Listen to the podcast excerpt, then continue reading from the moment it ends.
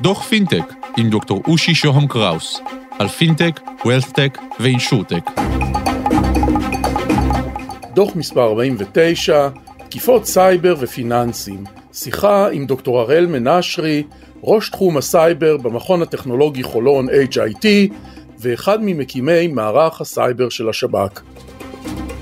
שלום, כאן דוקטור אושי שוהם קראוס, ברוכים הבאים לדוח פינטק, פודקאסט בנושא פיננסים, ביטוח, בנקאות וניהול הון דיגיטליים חדשים, והיום בדוח, בהמשך לתקיפה של חברת שירביט על סייבר ופיננסים. שלום הראל ותודה שאתה איתנו.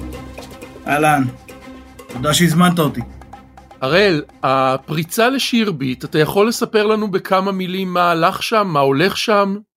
כדאי להגיד שאנחנו ניזונים פה מדיווחים בתקשורת בעיקר, ומכמה פרסומים בין היתר של חברות אבטחה כאלה ואחרות שהתחילו לעסוק בנושא, כי בינתיים החברה עצמה וגם גורמים אה, מדינתיים של אה, מדינת ישראל שעוסקים בחקירה של האירוע ממלאים פיהם אה, מים בעיקר, ואין כאן שקיפות אמיתית בנוגע למה שקרה, אבל אני יכול להגיד ממה שאני מבין. ואנחנו רואים שהייתה כאן פעולה של גורם גורם סייבר, נקרא לזה תוקף סייבר, שעושה כאן אה, למעשה פעולה מוצלחת בשלושה אה, רבדים של אה, עולם התקיפה במרחב הקיברנטי הזה. הרובד הראשון זו תקיפה שאנחנו קוראים לה CNE. CNE זה תקיפה שמטרתה לבצע פעולת מודיעין, פעולת ריגול, הוצאת מידע, והמידע הזה מוצא מתוך החברה, עוד מעט נדבר על כמה אפשרויות שאפשרו לתוקפים אה, להגיע. הרובד השני זה דבר שאנחנו קוראים לו CNA, שזו תקיפה שמטרתה גם אה, השמדה או פגיעה במערכות המידע אה, ולפעמים גם במערכות פיזיות של הנתקף. גם זה נעשה באירוע הזה. אה, והחברה עצמה הושבתה למשך אה, מספר ימים. אה, והפעולה הנוספת שמתבצעת למעשה עד עכשיו היא מה שאנחנו קוראים לו CNI, I זה מתוך המילה influence, זאת אומרת השפעה, תודעה, דרך אגב גם כל נושא הפייק ניוז ברשתות חברתיות וכל מה שקראנו לו פעם לוחמה פסיכולוגית ודברים מהסוג הזה, היום אנחנו מכניסים את זה לתוך uh, לוחמת המידע, הכל נכנס לתוך ה-CNI. זאת אומרת, יש כאן תוקף שהצליח לחדור לתוך המערכות של חברת שירביט, להזליג משם מידע בכמויות שהידיעה שלנו כאנשים שמסתכלים מהצד היא קצת בעייתית, אנחנו לא באמת יודעים כמה אה, מידע הוזלג מתוך מערכות המידע של הארגון, אני צריך לצאת אה, מנקודת הנחה אם אני לא יודע שהוזלג הרבה, בעוד שהדוברים מטעם החברה מדברים על מידע לא כל כך רב שעוסק בסך הכל להגדרתם בפרטים של בין 300 ל-400 לקוחות, ככה הם הגדירו בבית המשפט, בתשובה תביעה או רצון לאפשר להם, לגורמים חיצוניים לתבוע אותם תביעה ייצוגית. המידע הזה הוא קצת בעייתי, יש כאן כמה דברים שלא מסתדרים עם האמירה הזאת של 300-400 לקוחות, אבל ייתכן שזה מה שהם יודעים, לא בהכרח זה מה שבאמת התוקפים לקחו. עכשיו התוקפים עשו כאן פעולה שהיא לא מאוד מתוחכמת, אבל היא מאוד מאוד חכמה בראייתם. הם בסמוך לדבר הפריצה, הם פתחו ערוץ אה, טלגרם והזמינו אנשי תקשורת לשאול אותם שאלות ולשוחח איתם. ובערוץ הזה הם התחילו להזליג אה, ולהראות כל מיני מידעים שהם שלפו מתוך database אה, של חברת שירביט, וכדי לעורר תיאבון.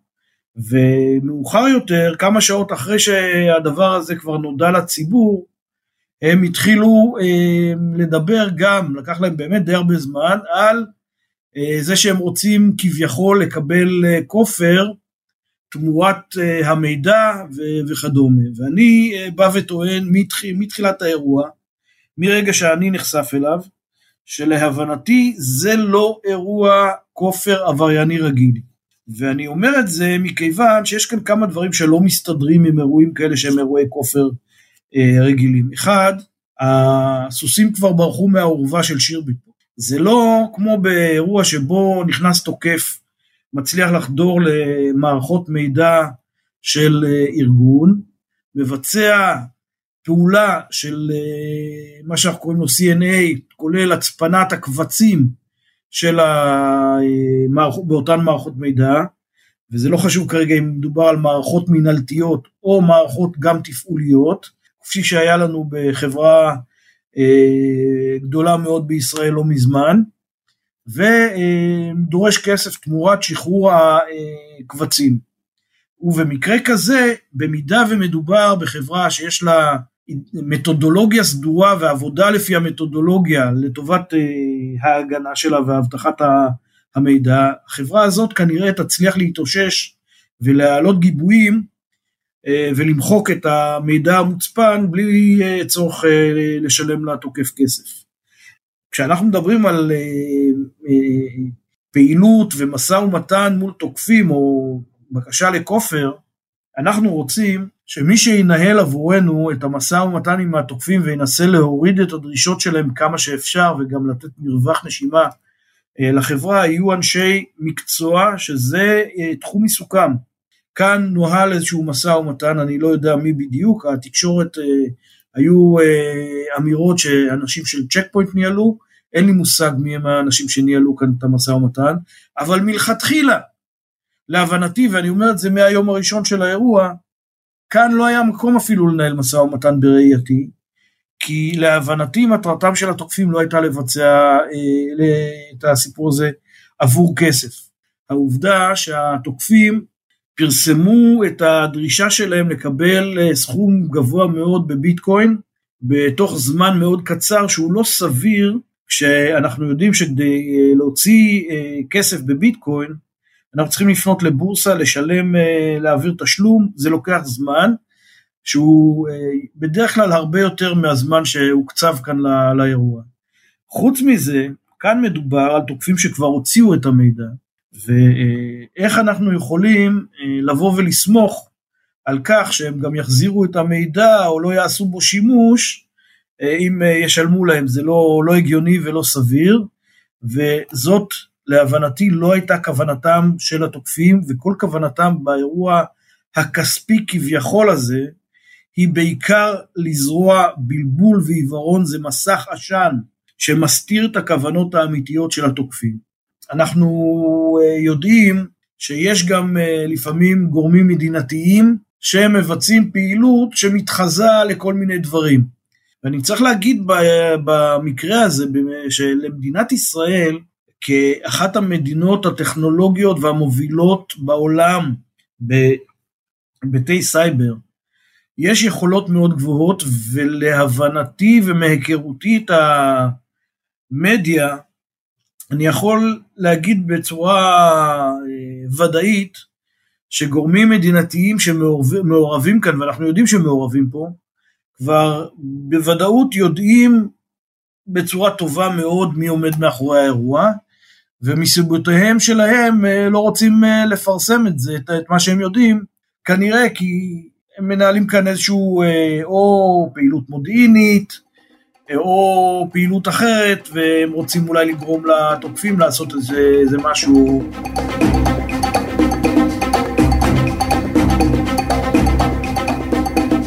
האם מערך הבנקאות בישראל נמצא בסיכון?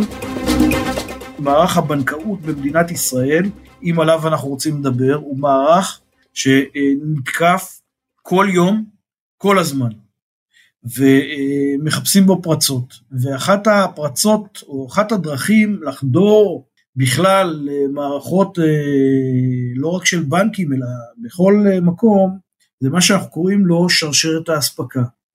אני יכול לקחת כדוגמה תקיפה שהייתה בשנת 2016.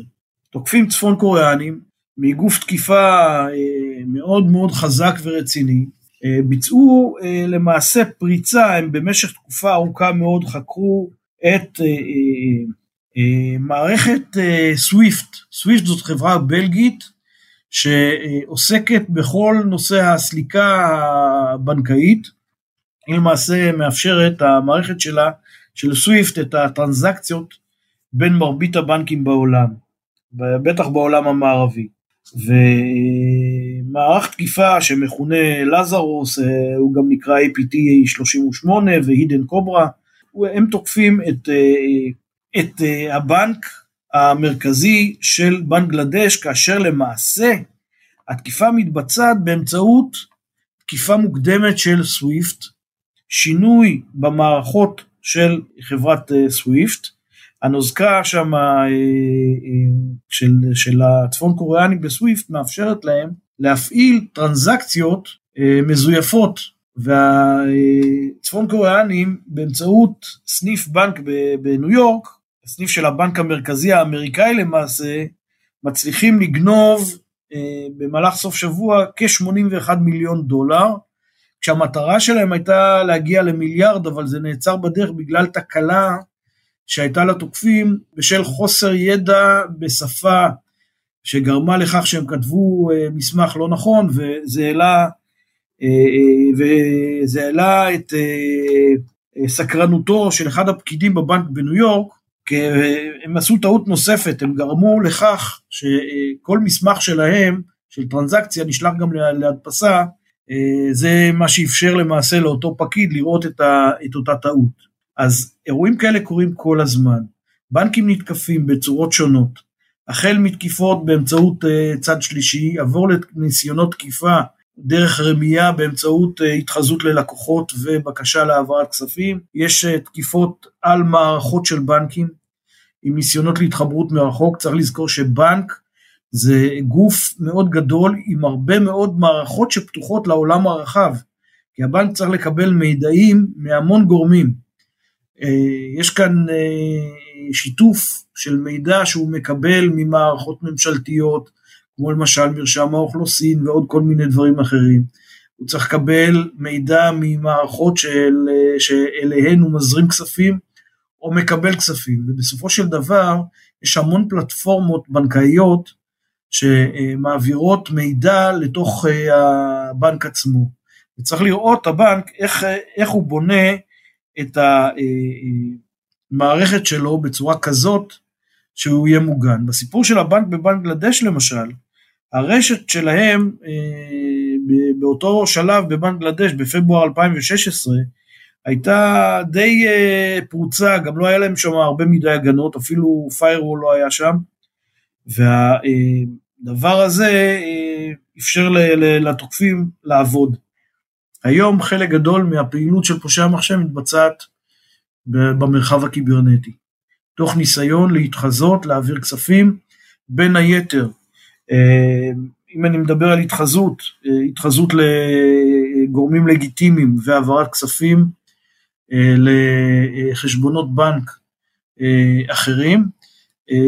למעשה, אני מדבר על שרשרת אספקה, אז במקרה הזה השתלטות מלכתחילה על מידע שקשור ללקוחות, למשל אם אני מדבר על התקיפה שהייתה בשירבי והוצאת הרבה מאוד מסמכים, אז מסמכים כאלה כשהם יוצאים החוצה, היתוך המידע שלהם עם מידע אחר שכבר מצוי בחוץ, כמו למשל אה, מידע שהוצע במסגרת אה, פרשיית אגרון, אה, אותו מאגר מידע של מרשם האוכלוסין שהוזלג עבור המגזר החרדי על ידי מספר פושעים במדינת ישראל בשנת 2006, או פרשת אלקטור מהבחירות האחרונות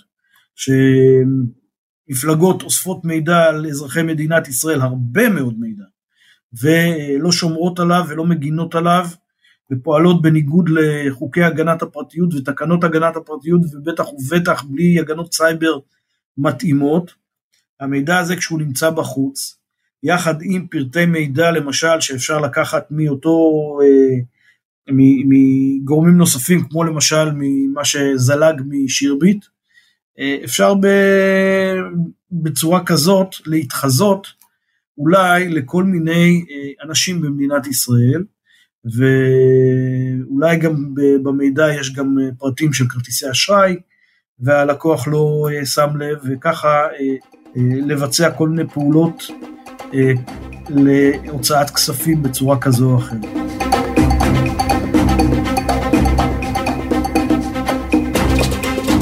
אני יכול להביא כדוגמה אירוע שקרה אה, לפני אה, מספר שנים, כבר בתחילת העשור הקודם, כמעט עשר שנים, במסגרתו סין אה, תקפה מערכת הגנה.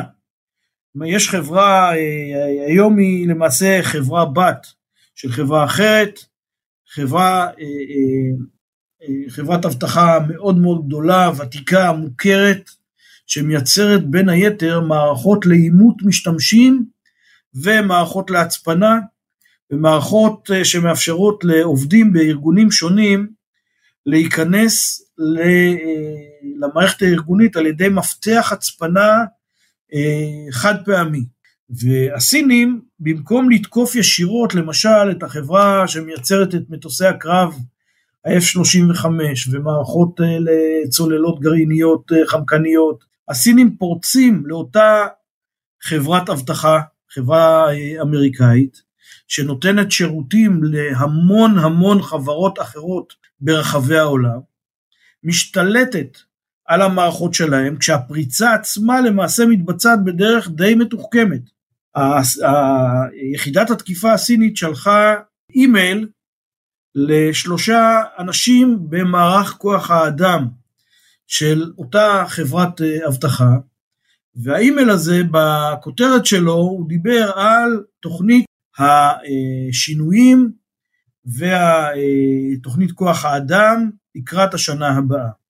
אחד העובדים הללו פתח את האימייל בבית, במחשב שלו ששימש גם למשחקים של הילדים, וברגע שהוא פתח את האימייל ופתח את הקובץ הנגוע, הוא נדבק, ולמעשה כשהוא התחבר למערכת המחשוב המשרדית, הוא הדביק את המחשבים של החברה.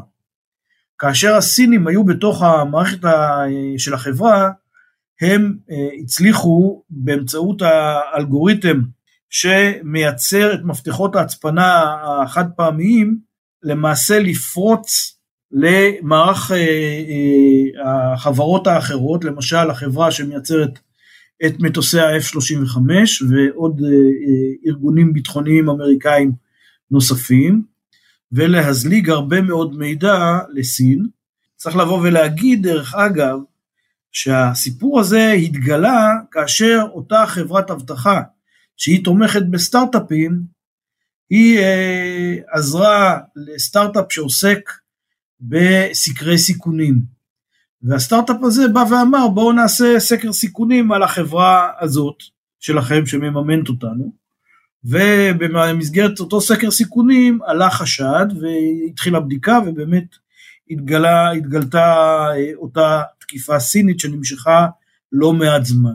בהינתן כל הטכניקות האלה אתה רואה גורמים מדינתיים שמצליחים למוטט בנק בישראל או לפגוע אפילו בבנק ישראל? זאת שאלה מאוד מאוד אה, קשה, כי אני אגיד את זה ככה, אין לי ספק שישנם גורמים מדינתיים שרוצים לעשות את זה. אם אני מסתכל על אה, אויבי אה, ישראל, על האויב המיידי, החשוד המיידי מה שנקרא, מאוד ייתכן שלמדינה כמו איראן בתרחישים מסוימים יש אינטרס ורצון וגם אה, כוונות להוציא לפועל אפילו אה, אה, פעילות כזאת, שמטרתה בסופו של דבר הוא אה, להוריד, אה, לפגוע בק... בצורה אנושה בכלכלה הישראלית. וצריך גם לזכור שבנושא כלכלה אנחנו אה, גם ניזונים נפגעים הרבה פעמים בצורה פסיכולוגית, זאת אומרת, כל הנושא של הבורסה ותהליכים פיננסיים כאלה ואחרים, הרבה פעמים אנשים פועלים מתחושות בטן ולא באמת ממידע ושיקולים קרים ונכונים של המצב.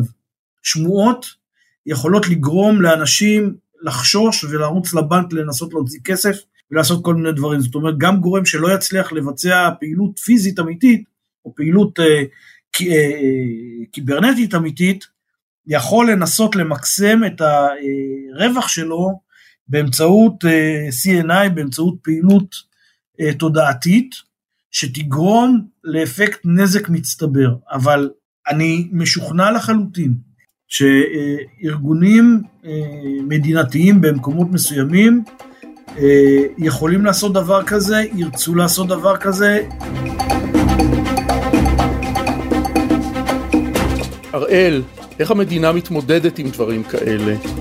במדינת ישראל ישנה פעילות רבה מאוד של רגולטורים מכמה כיוונים שאמורים לתת כאן את התשובה אה, לאירוע. אחד, יש את המפקחת על הבנקים, יש כאן את משרד האוצר, את בנק ישראל, והם מקבלים גם גיבוי מדינתי אה, ממערך הסייבר הלאומי וסיוע של עוד גורמים, אה, גם ביטחוניים, במידה ומתגלה אה, אירוע כזה שמגיע ממדינה. אני בכוונה אומר ביטחוניים, כי אם ישנה מדינה שמבצעת פעילות כזאת, כאן חייבת להיות התערבות של גורמים אה, ביטחוניים, שיש להם אה, יד ורגל בעולם הסייבר, ויש כאן שיתופי פעולה מאוד יפים שהתפתחו בשנים האחרונות במדינת ישראל, בין הגורמים השונים שמאפשרים למדינה ברוב המקרים להצליח. כאשר מדינת ישראל התחילה לדבר על הגנה מדינתית בסוף שנות התשעים, והדבר הזה קיבל ביטוי בהחלטות ממשלה החל מדצמבר 2002 ואילך, באה המדינה ואמרה אנחנו נגן קודם כל מדינתית על התשתיות הלאומיות החיוניות. המגזר הפיננסי לצורך העניין הוא חלק מהתשתיות הללו ולכן הן מקבלות הגנה ברמה מדינתית. יש כאן גופים מדינתיים שמנחים וגם דואגים לתרגל את ההגנה. עדיין המגזר הציבורי עצמו, החברות הפרטיות וכל הישראלים בבתיהם, לא מקבלים את אותה מטריה הגנתית שהמדינה אה, נותנת לגופי התשתית הקריטיים שלה, כמו מערכי אה, תקשורת וחשמל ואנרגיה ותחבורה ומים וכדומה. דוקטור הראל מנשרי, ראש תחום הסייבר במכון הטכנולוגי חולון HIT ואחד ממקימי מערך הסייבר של השב"כ, תודה שהיית איתנו. בשמחה רבה. עד כאן להיום, ניפגש בדוחות הבאים. אני מרצה ומייעץ בתחומי הדוח, תוכלו לכתוב לי באושי at אושי.co.il לשלוח וואטסאפ ל-050-8898322 או לקרוא לי בלינקדאין שלי באנגלית דוקטור אושי שוהם קראוס תודה לקווין מקלוד על המוזיקה, תודה לרון טוביה עורך הפודקאסטים של גלובס, להתראות